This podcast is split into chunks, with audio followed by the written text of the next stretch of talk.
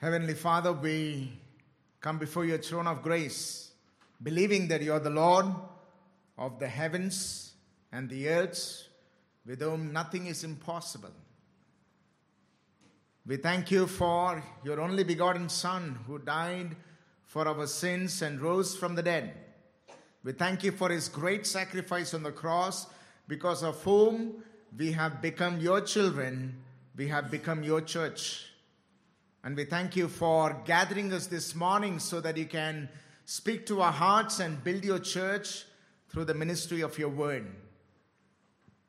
And I pray, Lord, that you please to use your word like fire to burn our hearts, like sword to penetrate our inmost being, like hammer to break our hearts, like light to enlighten and illumine our minds, like clouds to shower floods of rain upon our soul, that we would be good soil. We pray, Lord, that you please to have mercy on us. May we not harden our hearts. May we not be dull in our hearing. May we not be distracted in our thoughts. But pay careful attention, much careful attention to what we are hearing, so that we would always focus on our beloved Savior Jesus Christ, and not let anything divert our hearts and devotion from you. We pray, Lord, that you please to uphold us and have mercy on us and revive us through the ministry of your word this morning. In the name of our Lord and Savior Jesus Christ, we pray with thanksgiving. Amen. Amen. As we read Hebrews chapter 6 from verse 4 to 6, and as I told you that it is a controversial, tough passage which has sent tremors of confusion to a lot of theologians and also to believers wrestling with this passage. The reason why this is so controversial and tough to deal with is because of the assurance of salvation that the scripture gives, and this appears to contradict it. For example, I would like to remind you of the words of our beloved Savior in the Gospel of John chapter 10 from verses 27 to 28. And this is what the Lord Jesus said. My sheep hear my voice, and I know them, and they follow me. I give them eternal life, and they will never perish. And no one will snatch them out of my hand. Do you hear these words? The Lord Jesus made an absolute, bold declaration that my sheep will never perish. When the Lord Jesus said never, it means never. Heaven and earth will pass away, but the words of our beloved Savior will never pass away. And if this proves to be false, we can even doubt the trustworthiness of the gospel, because the gospel is also true. And we can also put in other words, it is impossible for my sheep to perish. And the book of Romans also confirms what the Lord Jesus said in chapter 8, verse 30. And those whom he predestined, he also called. And those whom he called, he also justified. And those whom he justified, he also glorified. Observe, all this is said in past perfect tense. Predestined, called, justified, glorified. God has already done this. We are just experiencing this in time, when God has decided in eternity. Not only that, we also find in the letter to the believers in 1 John chapter 5 verse 13, which confirms that I write these things to you who believe in the name of the Son of God, that you may know that you have eternal life. And the Greek word is very strong when it says that you may know, that you may be certain, that you may be so strong and assured beyond doubt, absolutely know, that you have eternal life. It doesn't say you will have eternal life. Presently, you have eternal life. Eternal life for believers doesn't begin after they die. It begins a time when they believe in the Lord Jesus Christ. And if they lose this eternal life, it cannot be eternal. It could be only temporal. But Lord Jesus did not offer temporal life in this world and then eternal life after you die. Eternal life begins right when you believe in the Lord Jesus Christ. So taking this word seriously, now we come to Hebrews chapter 6 verses 4 through 6, which really causes some concerns to think about. What shall we believe? Shall we believe this? Or what the author of Hebrews is saying here in Hebrews 6, 4 to 6. For it is impossible in the case of those who have once been enlightened, who have tasted the heavenly gift and have shared in the Holy Spirit and have tasted the goodness of the Word of God and the powers of the ages to come, and then have fallen away, to restore them again to repentance, since they are crucifying once again the Son of God to their own harm and holding him up to contempt. It says here, for it is impossible to restore these people back to repentance. They are in irreversible condition if they fall away. Now, this seems to be saying that believers can lose their salvation. Seems. I'm not telling it says. It seems to be saying. This is so tough that one of the few passages in the Bible that theologians have written numerous articles on that. In fact, I have a book before me. If you look at this, this is about 400 pages. Okay, 400 pages. 4 views on the warning passages in Hebrews. Okay, 4 views on the warning passages of just Hebrews. 400 pages. I think, I don't know whether the New Testament altogether would be so many pages if you print this. You can just understand how difficult it is to deal with this passage. And I have done my best to do my study and come to some conclusions. Hopefully, you will be convinced. I'm convinced of this.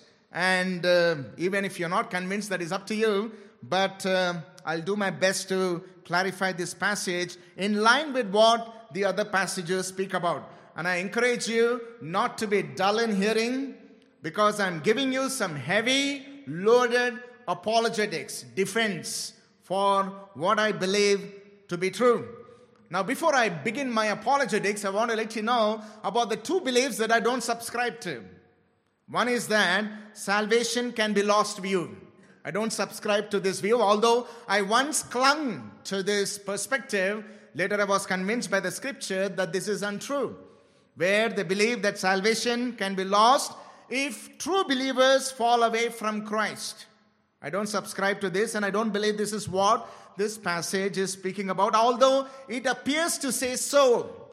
And I also don't believe in easy believism view, where this view says that true believers will never lose salvation even if they fall away from faith.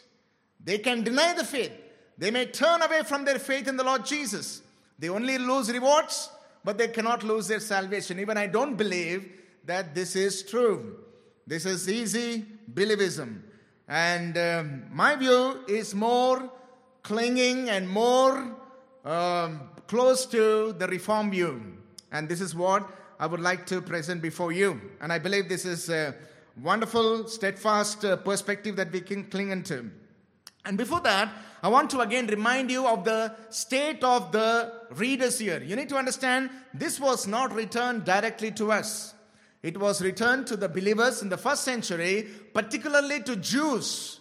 And these people were stuck in the basics of the Christian faith.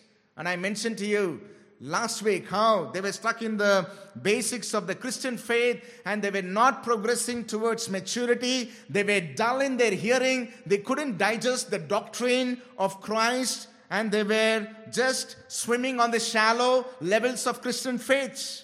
And because of that, they were shaken in the trials that they were facing because of their faith in the Lord Jesus Christ.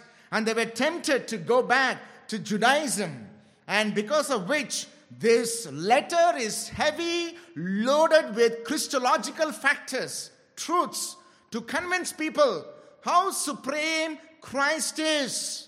He is our all-sufficient Lord. Don't drift away from Him. You know, this is a great encouragement for us to know that when we go through temptations and trials, what we need mostly is exposure to the majesty, supremacy, and magnificence of our Lord Jesus Christ. That alone sustains us than finding some shortcuts to come out of it. And what is very interesting as we go ahead is the word, for it is impossible. A lot of people, why they get confused is because they disconnect what is said before and what is said later. What is said before is very important for us to consider, because he says here, for it is impossible. Now, what did he say before? I want to remind you again of what is said in Hebrews chapter 5 verse 12. For though by this time you ought to be teachers, you need someone to teach you again the basic principles of the oracles of God. You need milk, not solid food.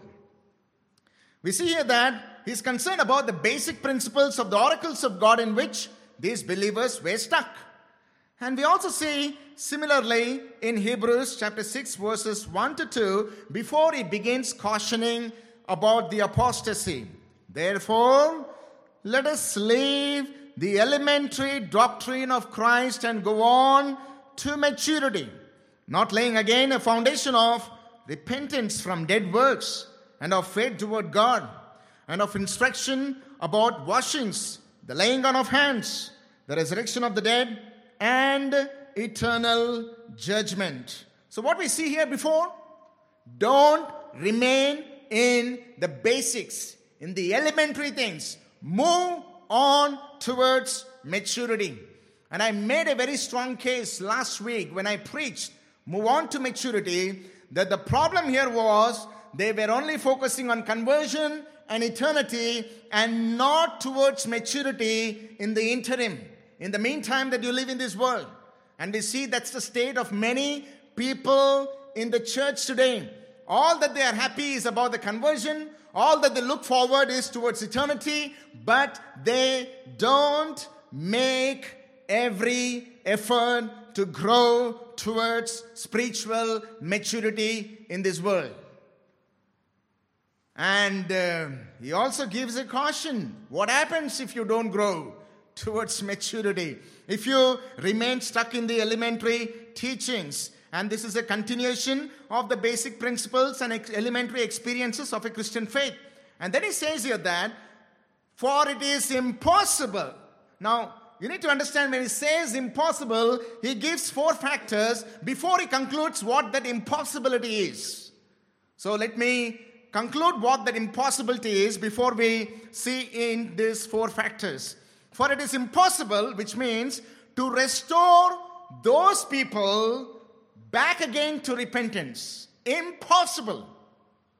There is no possibility. In the same passage or in the same chapter, we see the word impossible used twice. It says it is impossible for God to lie. When the Bible says it is impossible, there is no way. When the Bible says it is impossible for these people to be restored back to repentance, there is no way. In case of those. So he's talking about particular people who had certain experiences, and these people who have gone through these experiences cannot be restored to repentance. And who are those people?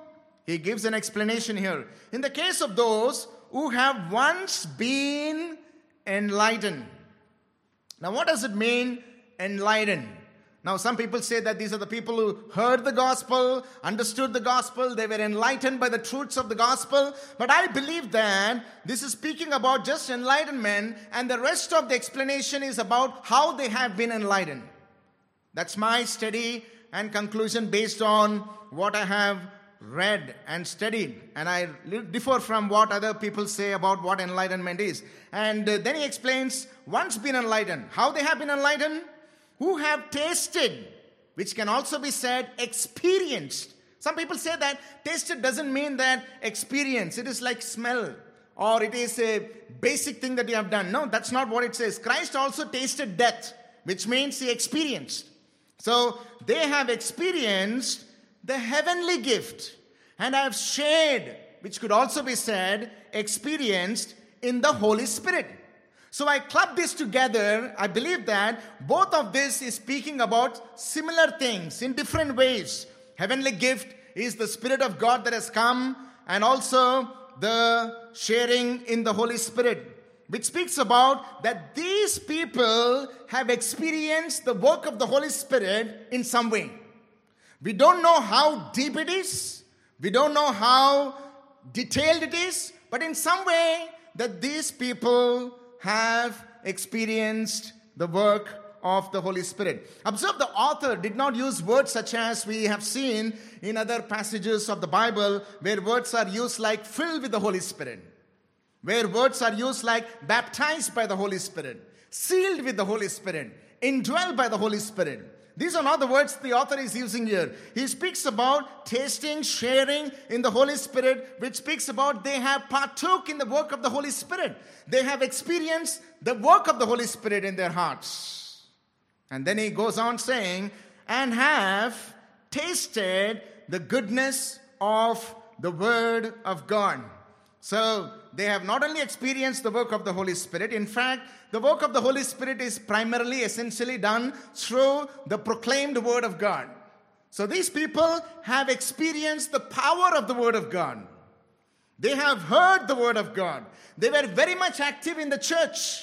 They have experienced and seen how Word of God was greatly exposed, as we have seen Hebrews chapter 4 verse 12, right? The Word of God is living and active and sharper than double-edged sword, discerning, penetrating to the innermost part of our souls. These people have experienced and appreciated the truth of the Word of God. And also it says ahead, then the powers of the ages to come. What is the powers of the ages to come? I believe that the author is speaking about the miracles. The powers of the ages to come, the powerful miracles that they have experienced as a result of it. The same book also confirms that in Hebrews chapter 2, verses 3 to 4. Hebrews 2, 3 to 4, it was declared at first by the Lord, and it was attested to us by those who heard. While God also bore witness by signs and wonders, and various miracles, and by gifts of the Holy Spirit distributed according to his will. The first century people experienced not only the proclamation of the gospel, but they have also experienced the powerful miracles confirming the veracity, the truthfulness of the gospel of the Lord Jesus Christ. So they were into full-blown experience of the initial proclamation of the gospel. And then he says here, after sharing, partaking, experiencing this enlightenment, the heavenly gift, the Holy Spirit, the powers of the ages to come, the goodness of the Word of God, after going through all this experience, and then have fallen away, to restore them again to repentance is impossible. Impossible. Now, when it says here that to restore them again to repentance, shows that they might have experienced repentance in some way in the past. Or else he wouldn't have said again to repentance. In fact, 6:1. Now, you need to see that 6:1 is connected to the here. Because it says, not laying again the foundation of repentance from dead works. Go beyond it. Progress towards maturity. Because people may experience some kind of repentance, and when they fall away, it is impossible for them to be restored back to repentance. So what the author of Hebrews is saying here, that after having sufficient exposure to God's blessings, if they have fallen away, it is impossible to bring them again to repentance. Now I want to give you a caveat, caution here. that this doesn't speak about fall. For true believers can fall now and then. It doesn't speak about that people don't fall at all. We fall. I fell many times and I keep falling, and it is temporal.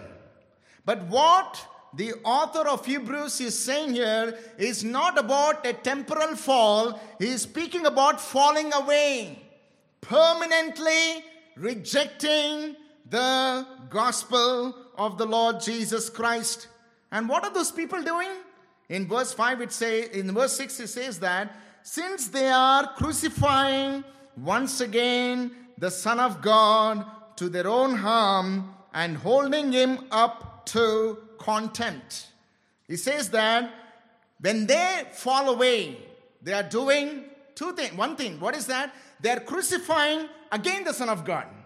And in doing so, they are doing two things. One is they are bringing contempt to the gospel, and also they are doing great damage to their own souls.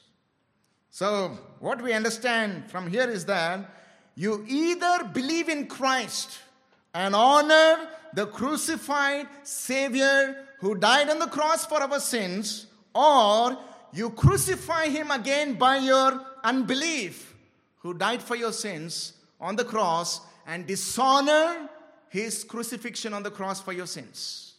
And in this way, these people are crucifying the Lord again. And I want to take a pause here. If there is any person who is over here constantly hearing the gospel that Christ died for our sins and rose from the dead, and by repenting and believing in him, we receive the free gift of eternal life and forgiveness of sins and become heir of the kingdom of God. If you are denying him constantly, I am telling you that you are dishonoring the gospel to your own harm, and you are bringing contempt to the cross of the Lord Jesus Christ.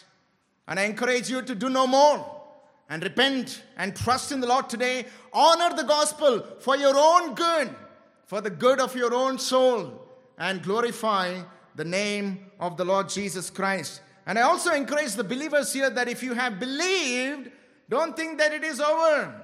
To keep believing is a continuous fight. Are you understanding? To keep believing in the gospel is a continuous fight. It's not that I once believed, therefore, I don't need to bother about it. No, the enemy prowls around like a roaring lion, whom he may devour. And what is he roaring at to devour? Your saving faith. He's not interested in your pockets, on your beauty, or anything that you have. He knows that the eternal treasure that you have is your faith in the gospel. And he seeks day and night to devour it, and the Bible says to guard it. Now, what is the point that the author of Hebrews is saying after mentioning to move towards maturity, and why is he giving this caution? Now, hear this carefully. I believe this is the reason why the author of Hebrews is giving this caution. It is possible to believe in the gospel and experience its initial blessings for a while, which is on a superficial and shallow level, and then fall away, without experiencing thorough conversion. In a shallow spiritual level, it seems almost this person is saved and following the Lord. It's very difficult. You know, it's easier to say people that, they don't believe the gospel because of their initial immediate rejection. But sometimes I see salvation is a very mystical experience, because there are many people in the church who appear to be saved. But in the long run, they show that they have not been saved. The Lord Jesus confirms this. It is not just the author of Hebrews saying. The Lord Jesus confirms in the parable of the soil in Luke chapter 8 verse 13. He says that, and the ones on the rock are those who, when they hear the word, receive it with joy. Do you see that? They have experienced the goodness of the Word of God.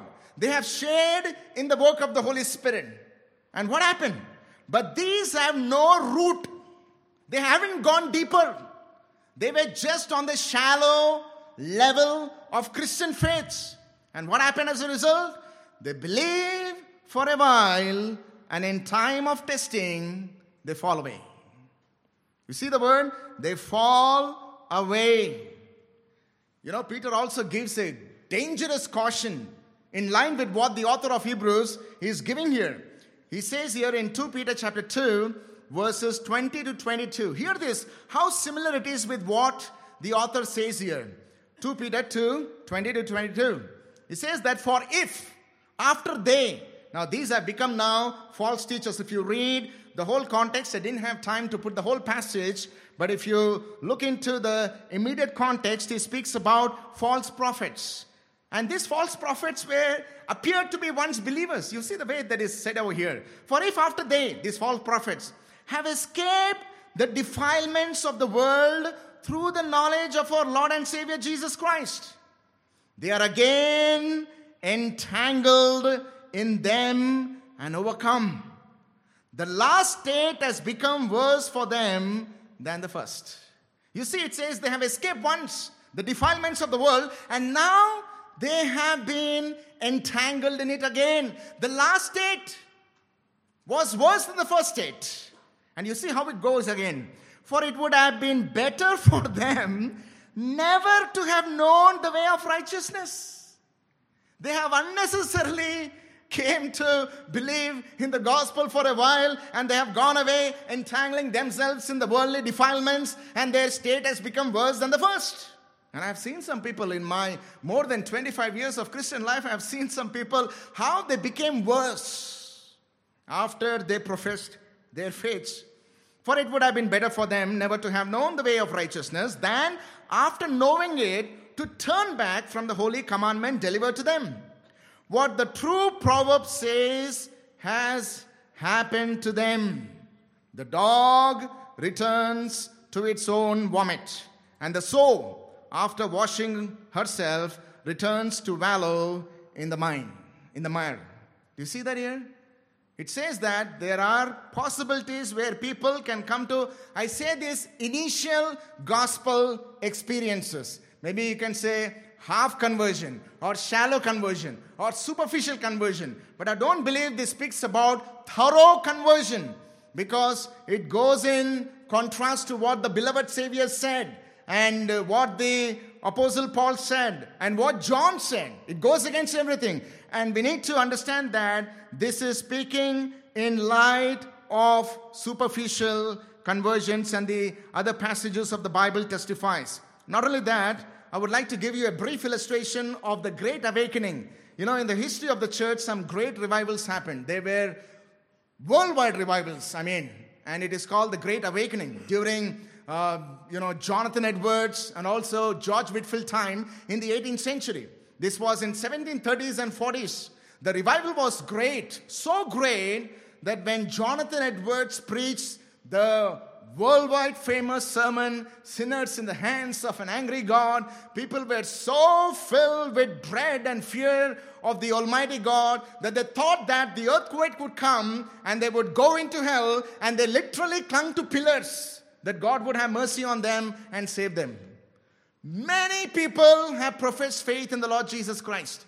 There were spiritual ecstasies, this emotionalism rampant, so much so that Jonathan Edwards received criticism from his critics that these people have become emotionally enthusiastic, and this is this spiritual ecstasy that is there in them, and they were bringing a lot of criticism on them. In order to prove to them what is the true sign and the bad sign, he wrote a book, Religious Affections, in order to defend the true revival of the Lord. And in that Religious Affections, he speaks about two things: 12 signs of the false conversion and 12 signs of the true conversion. 12 signs. And I would like to tell you, I don't have time to go through all the signs, but I have picked up solid 5 signs which are false, which almost seem to be genuine. You see what he says here. Sign number 1. These people, when they are superficially converted, because they have seen them, literally, how people can become emotionally enthusiastic, where we can come to a quick conclusion that these people are saved. But he has seen that, no, these people are not genuinely, completely saved, although it appears that these people have been saved. Sign number one, the religious affections, which means spiritual enthusiasm. Please understand this. This is an old word. Religion, religious affection means spiritual enthusiasm. So the spiritual enthusiasm are very great and raised very high. In people who are shallow, superficial, converted people, there will be a great high. It's like tsunami. You know how the tsunami rises to, I don't know how many feet it rises, but so much of height it rises, it washes away and then it cools down. That's how their spiritual enthusiasm will be. Sign number two, they have great effects on the body. They were even experiencing some kind of effects on the body, some tremors on the body. They can say, I'm experiencing the presence of the Holy Spirit. I have seen some goosebumps standing. Even these people have done that in that 18th century. So this is not very new that we see in the charismatic circles today. It was happened even at that time, which could be genuine and also which could be fake.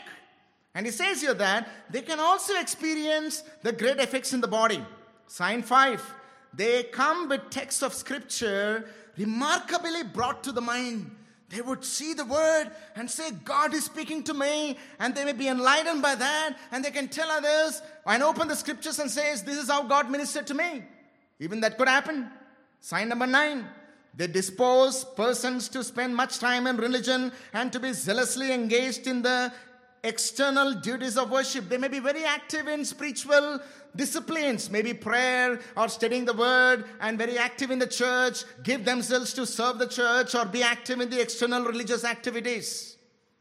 And then he says in sign 11, they make persons that have them, the people around them, exceedingly confident that what they experience is divine and that they are in a good state. Even other people think that, man, what kind of radical conversion is that? These people have really believed in the Lord Jesus. They have become true believers. They take baptism. They give testimonies. They are so filled with joy. They're enthusiastic to serve the Lord. But as the days go by, it seems that there is some problem with their conversion. This is very mysterious, I say that. And it could happen to some of the people who are here, who claim to believe and baptize, excited, share testimony. But if you don't go beyond it, there is a danger. People struggle with this. I say that this is very little. What Hebrews chapter 6 from verses 6 to 8 speaks about is little compared to what the Lord Jesus said on the Sermon on the Mount. If this is what shakes you, what will we say? What shall we say about what the beloved Savior said in the Sermon on the Mount in the Gospel of Matthew chapter 7 to 21 to 23? These have even exceeded these Hebrew people. Now, when I say Hebrew people, not these readers, but the people about whom that the author is speaking about. Matthew 7, 21 to 23. I say that these people have exceeded the state of Hebrews 6, 4 to 6. Not everyone who says to me, Lord, Lord, will enter the kingdom of heaven, but the one who does the will of my Father who is in heaven. On that day, on the day of judgment, many will come to me, Lord, Lord. Now hear these words. What do you think about this? Did we not prophesy in your name? It's not in devil's name. It's not in any other name. These people have been in the church, in Christianity, and they prophesied in your name. Not only that, cast out demons in your name. Wow. Have you ever casted out a demon? These people have prophesied, casted out demons in your name. Not only so, they go further and do many mighty works in your name. I have no evidence, but I believe most of the people who say this will be from this generation, from this 21st generation, because nowhere we see these kinds of things happening in the past, except in the first century. But now, wow, so many people claim about prophecy, casting out demons, doing mighty miracles. And what then what the Lord will say to them? Oh my goodness, you have done all these things. Good and faithful servant, enter into your master's joy. This is what the beloved Savior said? Not at all. What did he say? And then will I declare to them, I never knew you. He didn't say that, I know, once upon a time I knew you, but later I have come to not know you anymore because of what you have done. He didn't say that. Never, never, never. In other words, when the Lord Jesus said, never knew you, it doesn't mean that he has no omniscience. What he meant is that you never belonged to me. You never belonged to me. Depart from me, you workers of lawlessness. Now, what does it speak? Without belonging to Jesus, people can prophesy. People can cast out demons. People can even do miracles. When we are living in a deceptive age, thinking that anyone who can prophesy, anyone who can cast out demons, anyone who performs miracles is a man of God. Is it? Could be and could not be. The Lord Jesus said that they may not be. Now, this is even grand experience than the experience that we see in Hebrews chapter 6. So what is the point that the author is making in this passage? It is this. Now, if you think that basic principles are everything, now I take this within the immediate context. If you think that basic principles are everything, if you think that the elementary teachings are everything, he is giving a caution that it is not the basic principles and elementary experiences of the Christian faith that prove a person a good soil. That is what he is telling. A person may have such experiences and fall back into an irreversible condition. Don't get stuck in elementary teachings. Move towards maturity. It is perseverance in faith and growth towards spiritual maturity that a person evidences to be a good soil, that is a truly saved person. Now that's a very caution to me, brothers and sisters. And if you're a new believer or an old-time believer or an experienced believer, this is a caution to you. That if you are not making efforts to grow towards maturity, and if you fall back from where you are, which is highly possible, that is what the author of Hebrews is saying that don't think that elementary teachings and all, if you think that those people that he's speaking about in 4 and 5 and 6, these people have had all so-called elementary experiences and they have gone back and never come to repentance. So in other words, he's telling, it is dangerous to remain where you are. It is dangerous to dwell in immaturity. All those people who profess newly here, I'm cautioning you. And I've seen literally in my eyes, people who profess, they don't grow, live a cool life. Chill, man, chill. And there will be chillies later. Gone, swept away, never come back. Be careful. And that is what he says. You need to understand that fruitfulness is in the mind of the author. Immediately after mentioning this, he gives an illustration. You see the illustration that he gives in Hebrews 6:7. For the land that has drunk the rain that often falls on it and produces a crop useful. See, crop useful. For those whose sake it is cultivated, which is fruitfulness, receives a blessing from God. So he's speaking about press on to maturity. These people who are mature, fruitful, bearing fruit in their lives, and these people are blessed by the Lord.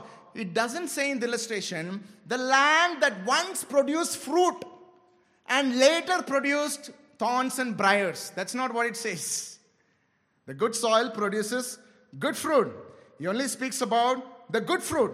And then a contrast to those people in Hebrews chapter 6:4-8 that we have seen.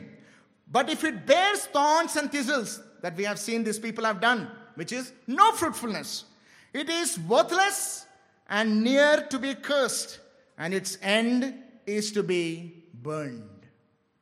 So it gives an illustration also. Be mature, be fruitful, bring glory to God.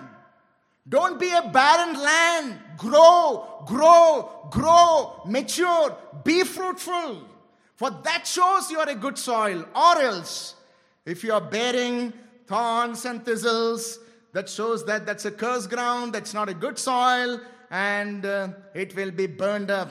That is a sign of not pressing on to maturity. Similarly, the Lord Jesus said, this is one of the things that I like in the Bible is the unity of the scripture in other parts of the Bible also. You see, it says in Luke 8:14-15, The Lord Jesus said similarly the same thing. And as for that seed that fell among the thorns, they are those who hear, experience the initial powerful conversion, all those things that seemingly seem to be saved people, as we have seen in Hebrews chapter 6. But as they go on their way, which way? After they have experienced all the initial experiences of the gospel, as they go on their way, they are choked by the cares and riches and pleasures of life, and their fruit does not mature. As for that, in the good soil, they are those who, hearing the word, hold it fast in an honest and good heart and bear fruit with patience. Exactly this is what the Lord Jesus said. The author of Hebrews is echoing. You grow towards maturity and you will never fall. You read even, I don't have time to point out even what 2 Peter chapter 1 says, that confirm your calling and election. For if you are increasing in the qualities and maturing, you will never fall. So he says that grow towards spiritual maturity, you will never fall. For if you are where you are now, those who fall back from initial gospel experiences, they will never again return. And that's a very dangerous caution. So based on what author of Hebrews says in chapter 6, and also the parable of sower, we see that there are four kinds of people. One, those who deny the gospel. I think they are better. At least we know that they are not saved. They are better. Saying, I don't want to hear the gospel. I don't want to believe in the gospel. I don't believe Jesus died for my sins. I don't want to be saved.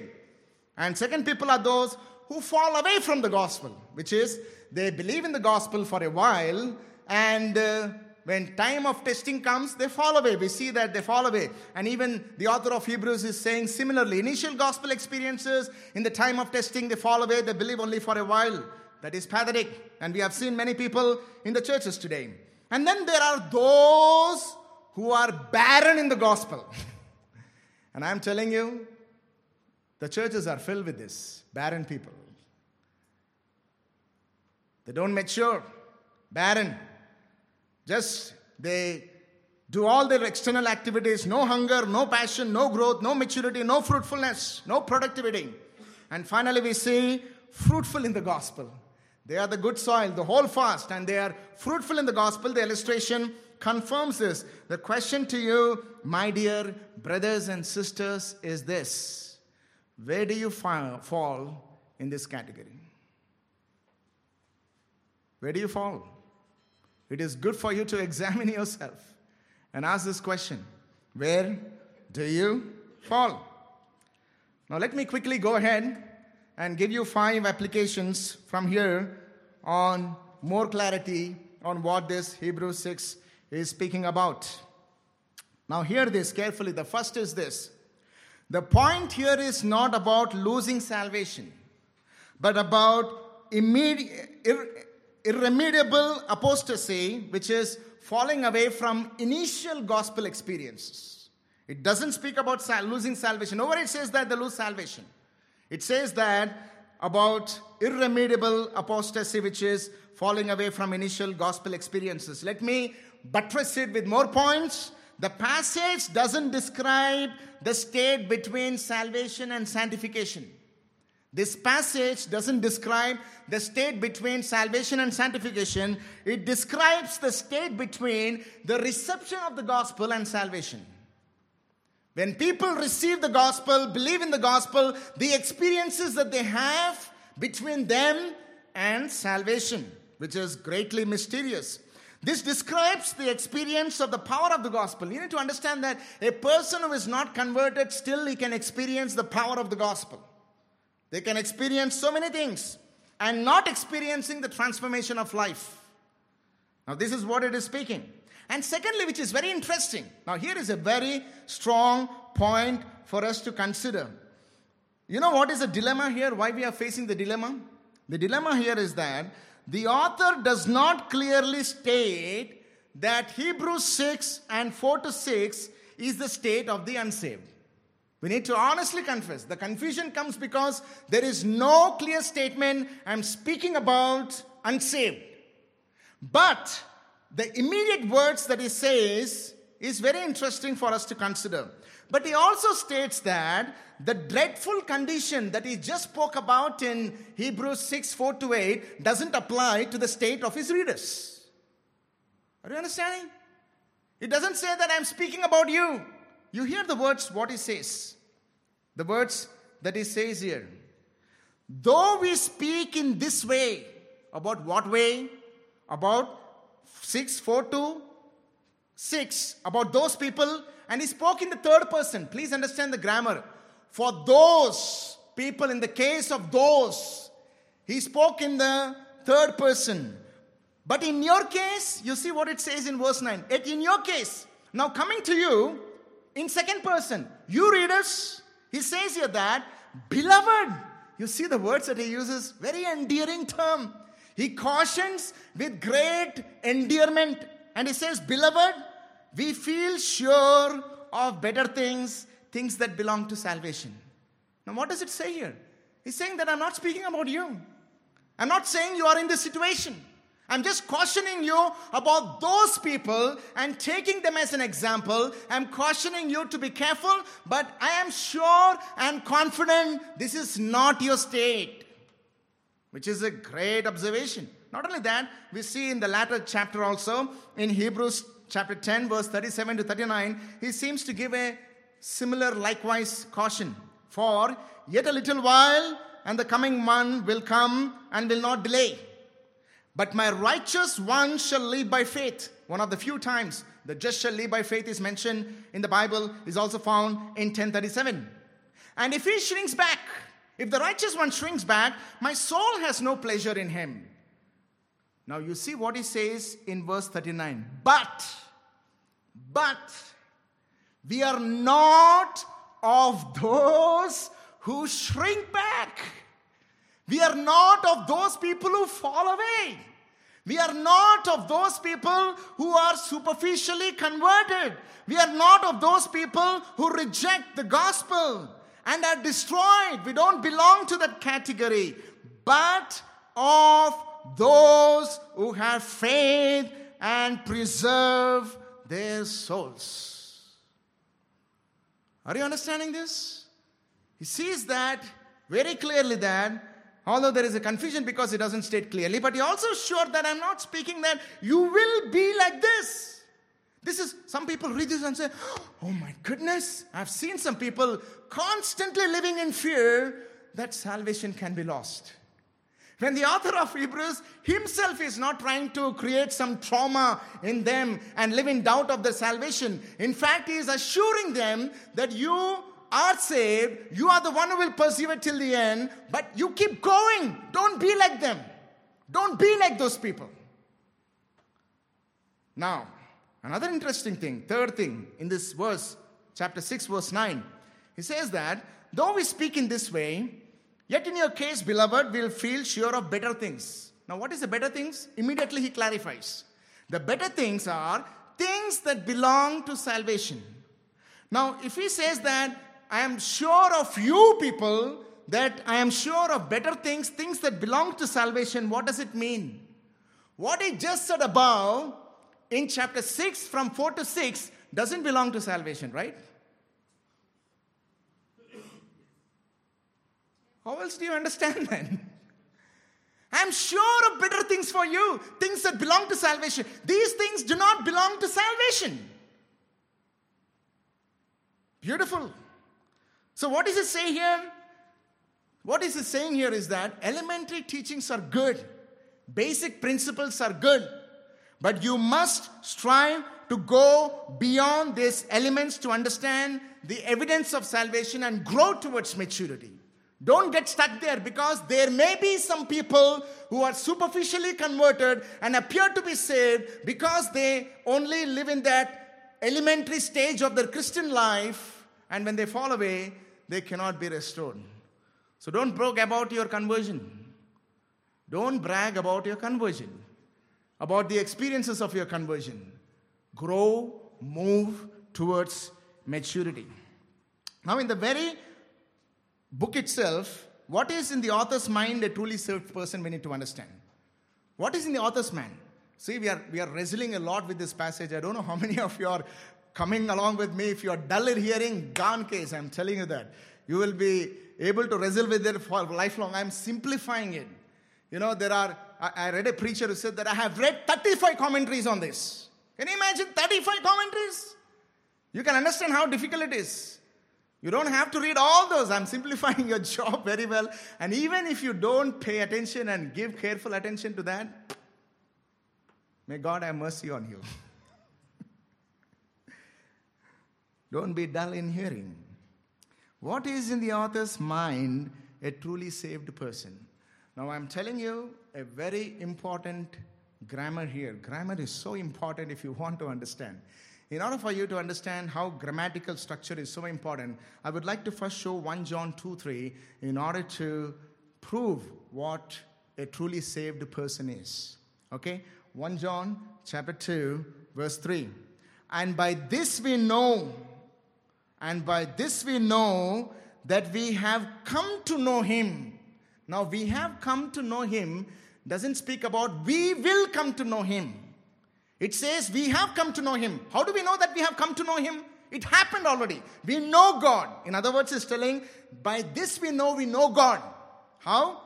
If we keep his commandments. Observe this. If we keep his commandments.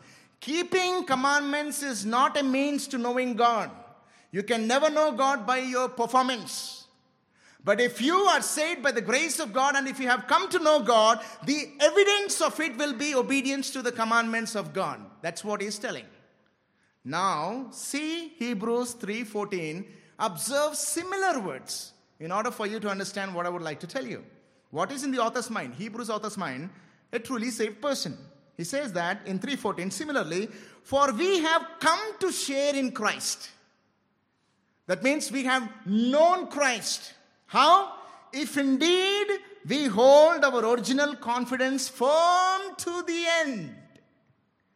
That's the reason I'm telling you, the beginning is not the end. How a person dies, only then we can say that fully. Of course, I'm not telling you have to doubt every person, but that gives the full assurance when he dies, how he died firm till the end. I may preach like this. I may even write books. I may even counsel lots of people. But in the end, you may see Stephen David in a fallen state. And I may say that, I don't believe in the gospel anymore. It is the end. Persevere till the end. It says, that shows that we have truly come to know Christ. The people who believe in him for a while, the people who remain for some time, maybe almost at the end of his life and at the end of their lives they give away. According to this, they have never come to share in Christ. Perseverance in faith till the end, going through the storms of life and temptations and not giving up, persevering. That is the greatest evidence of a truly saved person. Sam Storms, in order for me to support myself, what Sam Storms, a good theologian, says that, note well, he says we have become partakers of Christ, not will become or are now partakers. If we persevere in faith, in other words, holding fast in faith, persevering proves that you became a partaker of Christ in the past. Failing to hold fast till the end, apostatizing from the faith, proves you never were a partaker of Christ. 1 John 2:19 confirms what he says here. John also repeats the same thing. See what he says. He speaks about those people who went out. Maybe this same kind of people, Hebrews 6:4-6. They went out from us, which means they were among them. Imagine they were apostles. One of the 12 apostles out, the 12 apostles were there, they had fellowship with them, they participated in the Lord's Supper maybe, they were eating, drinking, fellowshipping, hearing, seeing lively miracles. They went out from us, but they were not of us. If they had been of us, they would have continued with us. But they went out that it might become plain, evident, that they all are not of us.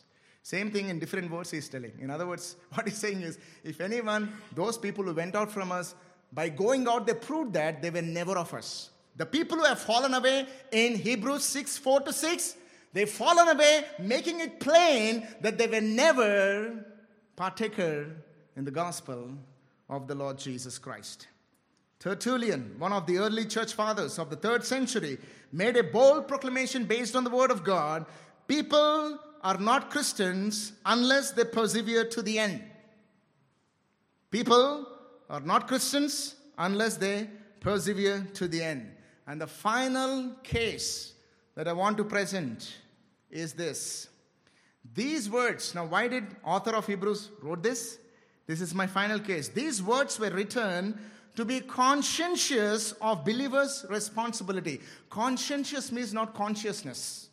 Conscientious means making efforts, laboring, being diligent, being watchful, being zealous, being focused, and not to be negligent. These words were written for that sake.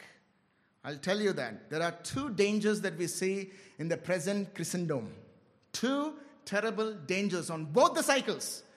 Both the circles, whether they be reform circle or non-reform circle, I see there are two dangerous elements. The first is that too conscious of one's responsibility and neglecting to trust in God's sovereignty.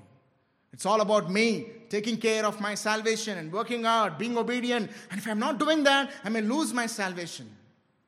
He says that be careful of that. Too much conscious of your own responsibility, neglecting to trust in God's sovereignty. The other dangerous thing is that too conscious of God's sovereignty. God is sovereign. He chose me before the foundation of the world. He redeemed me by the blood of Christ. He sealed me with the Holy Spirit. My salvation is eternally secure. Trusting in sovereignty of God, but neglecting one's responsibility to grow and mature. That's another dangerous sign that we should be very careful about. Now, what is the balance? Before I bring to this what Hebrews says, I will give an example of balance here. God's sovereignty, Philippians chapter 1:6. And I am sure of this. You see what Paul says. I am sure, 100% I'm confident. What is that? That he who began a good work in you will bring it to completion at the day of Jesus Christ. Which means he will complete the salvation that he began in you. I am fully sure. What a great joy it is. Praise God. Hallelujah. Salvation belongs to the Lord. We can rest in the God's sovereign guidance that he will lead us safely till the end. But immediately in the 2nd chapter, he reminds of the consciousness of the believers here. The chapter 2, where he speaks about human responsibility, 12-13. Therefore, my beloved, as you have always obeyed, so now, not only as in my presence, but much more in my absence, he says, work out your own salvation with fear and trembling. Do you see here? Don't be casual. Don't be negligent, don't be flippant, don't be irresponsible, don't be lukewarm, don't be cool. Work out your salvation with fear and trembling, knowing what? For it is God who works in you both to will and to work for his good pleasure. Now you see the perfect balance, trust in the sovereignty of God and be careful of your responsibility. Grow, mature. Now we come to God's sovereignty in Hebrews now. Hebrews chapter 13 verse 20-21. That's how it ends the letter. You know, God's sovereignty, what God can do to us. He says here that, now may the God of peace who brought again from the dead our Lord Jesus. Praise the Lord for the resurrection of the Lord Jesus Christ. The great shepherd of the sheep by the blood of the eternal covenant. Now what will God do? Equip you, empower you. With everything good, that you may do his will, that you will not fall away from his will, that you may be obedient to do his will, that you would be devoted to do everything good, working in us that which is pleasing in his sight, through Jesus Christ, to whom be glory forever and ever. Amen. Who will do this? Who will do this? It is God. It is not about you. This passage is speaking about. God equips you. God is the one working in us. God is the one preserving us. Praise God. And then you see the human responsibility also in the same book, knowing the sovereignty of God. For example, Hebrews 2:1. Therefore, we must pay much careful attention to what we have heard, lest we drift away from it. Lest you drift away, pay careful. If you don't pay careful attention, you will drift away.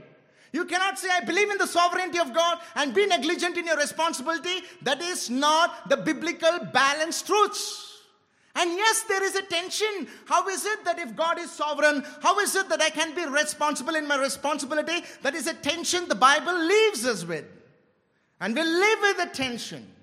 On one side, trusting in the sovereignty of God and at the same time being cautious of our responsibility. And I'm very upset with some of the reform people who tries to decline or make it less tension. And I'm afraid of those people, because Bible doesn't make it less the tension. And we should be careful, all those who believe in the reform doctrine. Don't make this tension less stringent. Leave it like that. That's how God left it. And we have to persevere in that. Hebrews 3:12. Take care, brothers, lest there be any of you an evil, unbelieving heart, leading you to fall away from the living God. Do you see that? He says God preserves, but if you are not taking care, you may fall away from the living God. Hebrews 4:11. Let us therefore strive to enter that rest, so that no one may fall by the same sort of disobedience. Do you see again? Drift away, fall away from the living God, fall by the same sort of obedience. All speak about the same thing.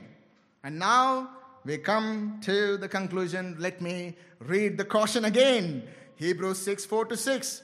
For it is impossible in the case of those who have once been enlightened, who have tasted the heavenly gift, and have stayed in the Holy Spirit, and have tasted the goodness of the word of God and the powers of the ages to come, and then have fallen away, to restore them again to repentance, since they are crucifying once again the Son of God to their own harm and holding him up to contempt. He speaks about responsibility. Be careful. Grow, grow, grow. And I want to conclude with what Charles Spurgeon said. Charles Spurgeon said, God preserves his children from falling away. Yes, he does. And I love what he says. But he keeps them. How does he preserve them? He keeps them by the use of means. And one of these means is the terrors of the law, showing them what would happen if they were to fall away. What a perfect balance is this. It's by the terrors of the law. What would happen if you fall away? God preserves. So the truly saved people, when they hear it, no, I don't want to drift away. No, I don't want to be hardened. No, I don't want to fail to enter the rest. I want to persevere by the grace of God. But other people, doesn't matter. Take it easy. Cool, chill. And they are gone. You know, when I thought about this, how to really help you understand, I thought about an illustration. Think about you are on the 15th floor of a tall tower or building, 15th floor. And the 10th floor is set on fire, full of fire. There is no way for you to come down. So the firefighters, what they do is they tie the rope from the 15th floor to the other side of the building so that you can escape. And you pray to the Lord, Lord, I pray that you take me safe to the other end. I don't want to die in this building. Have mercy on me. Preserve me. I trust in you that you will take me safely till the end. I have no doubt about your power, goodness, and mercy. You fully trust in the sovereignty of God. And then you hold the rope. How will you hold the rope? And move towards the other end. It doesn't matter. Like a monkey that flies on the trees. It doesn't matter because I trust in the sovereignty of God and I can easily fly to the other side. Is that how you? Lord, have mercy on me. I don't know. I'm here. Lord. Ooh! You just hold him. Trust in him. That is what fear and trembling. Work out your salvation. Go to the other end. Don't be negligent. Don't be irresponsible. Don't be casual. Be sober. and go to the other end, trusting in the sovereignty of God, and you will reach safely till the end because God is faithful. And because God is faithful, we are responsible in our thing. So I want to say this in the summary. Let us trust in God's preserving work. Let us always cling to the cross. He who did not spare his own son but gave him up for us all, how will he not also, along with him, graciously give us all things? Look to the cross, clung to the cross, never lose the sight of the cross. For it is Christ who died for us, said, "My sheep will never perish," and we can safely relax and rest in his preserving hands. Second, be sober in your responsibility and move towards maturity. Don't let trials and temptations drift you away from your eternal calling.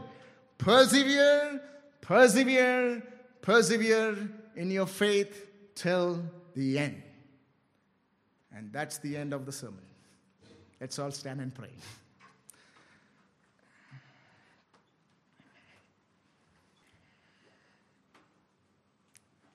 Heavenly Father,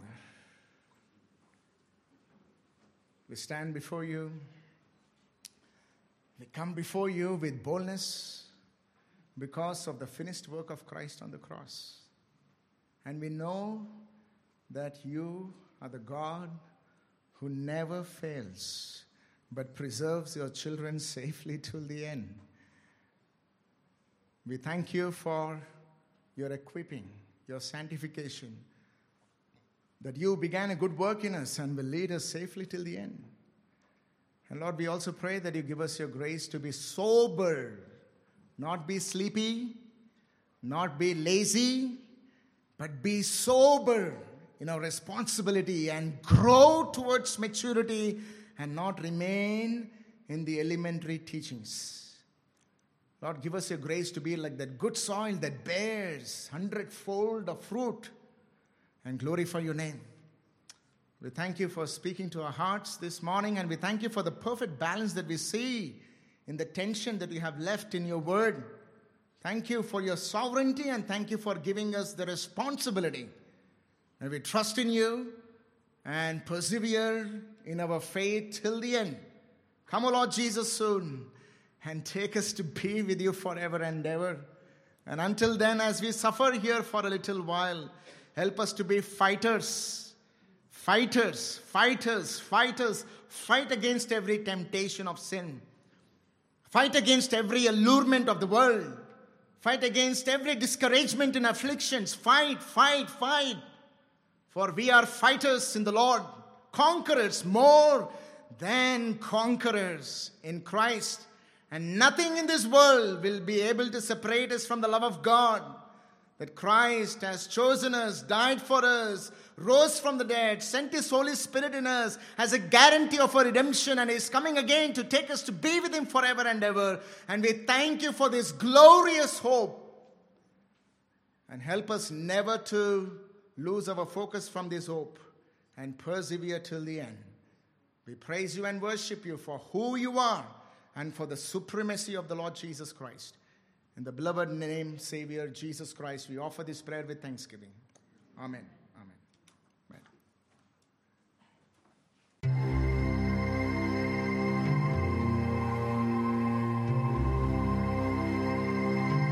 Thank you for listening to the message. We believe you have been greatly encouraged in your heart. Stephen David also writes articles that are relevant to today's generation. You may read them on his blog, www.messageforourage.blogspot.com. I repeat, www.messageforourage.blogspot.com. You may also email him at cstephendavid@gmail.com. I repeat, cstephendavid@gmail.com. Grace and peace be to you.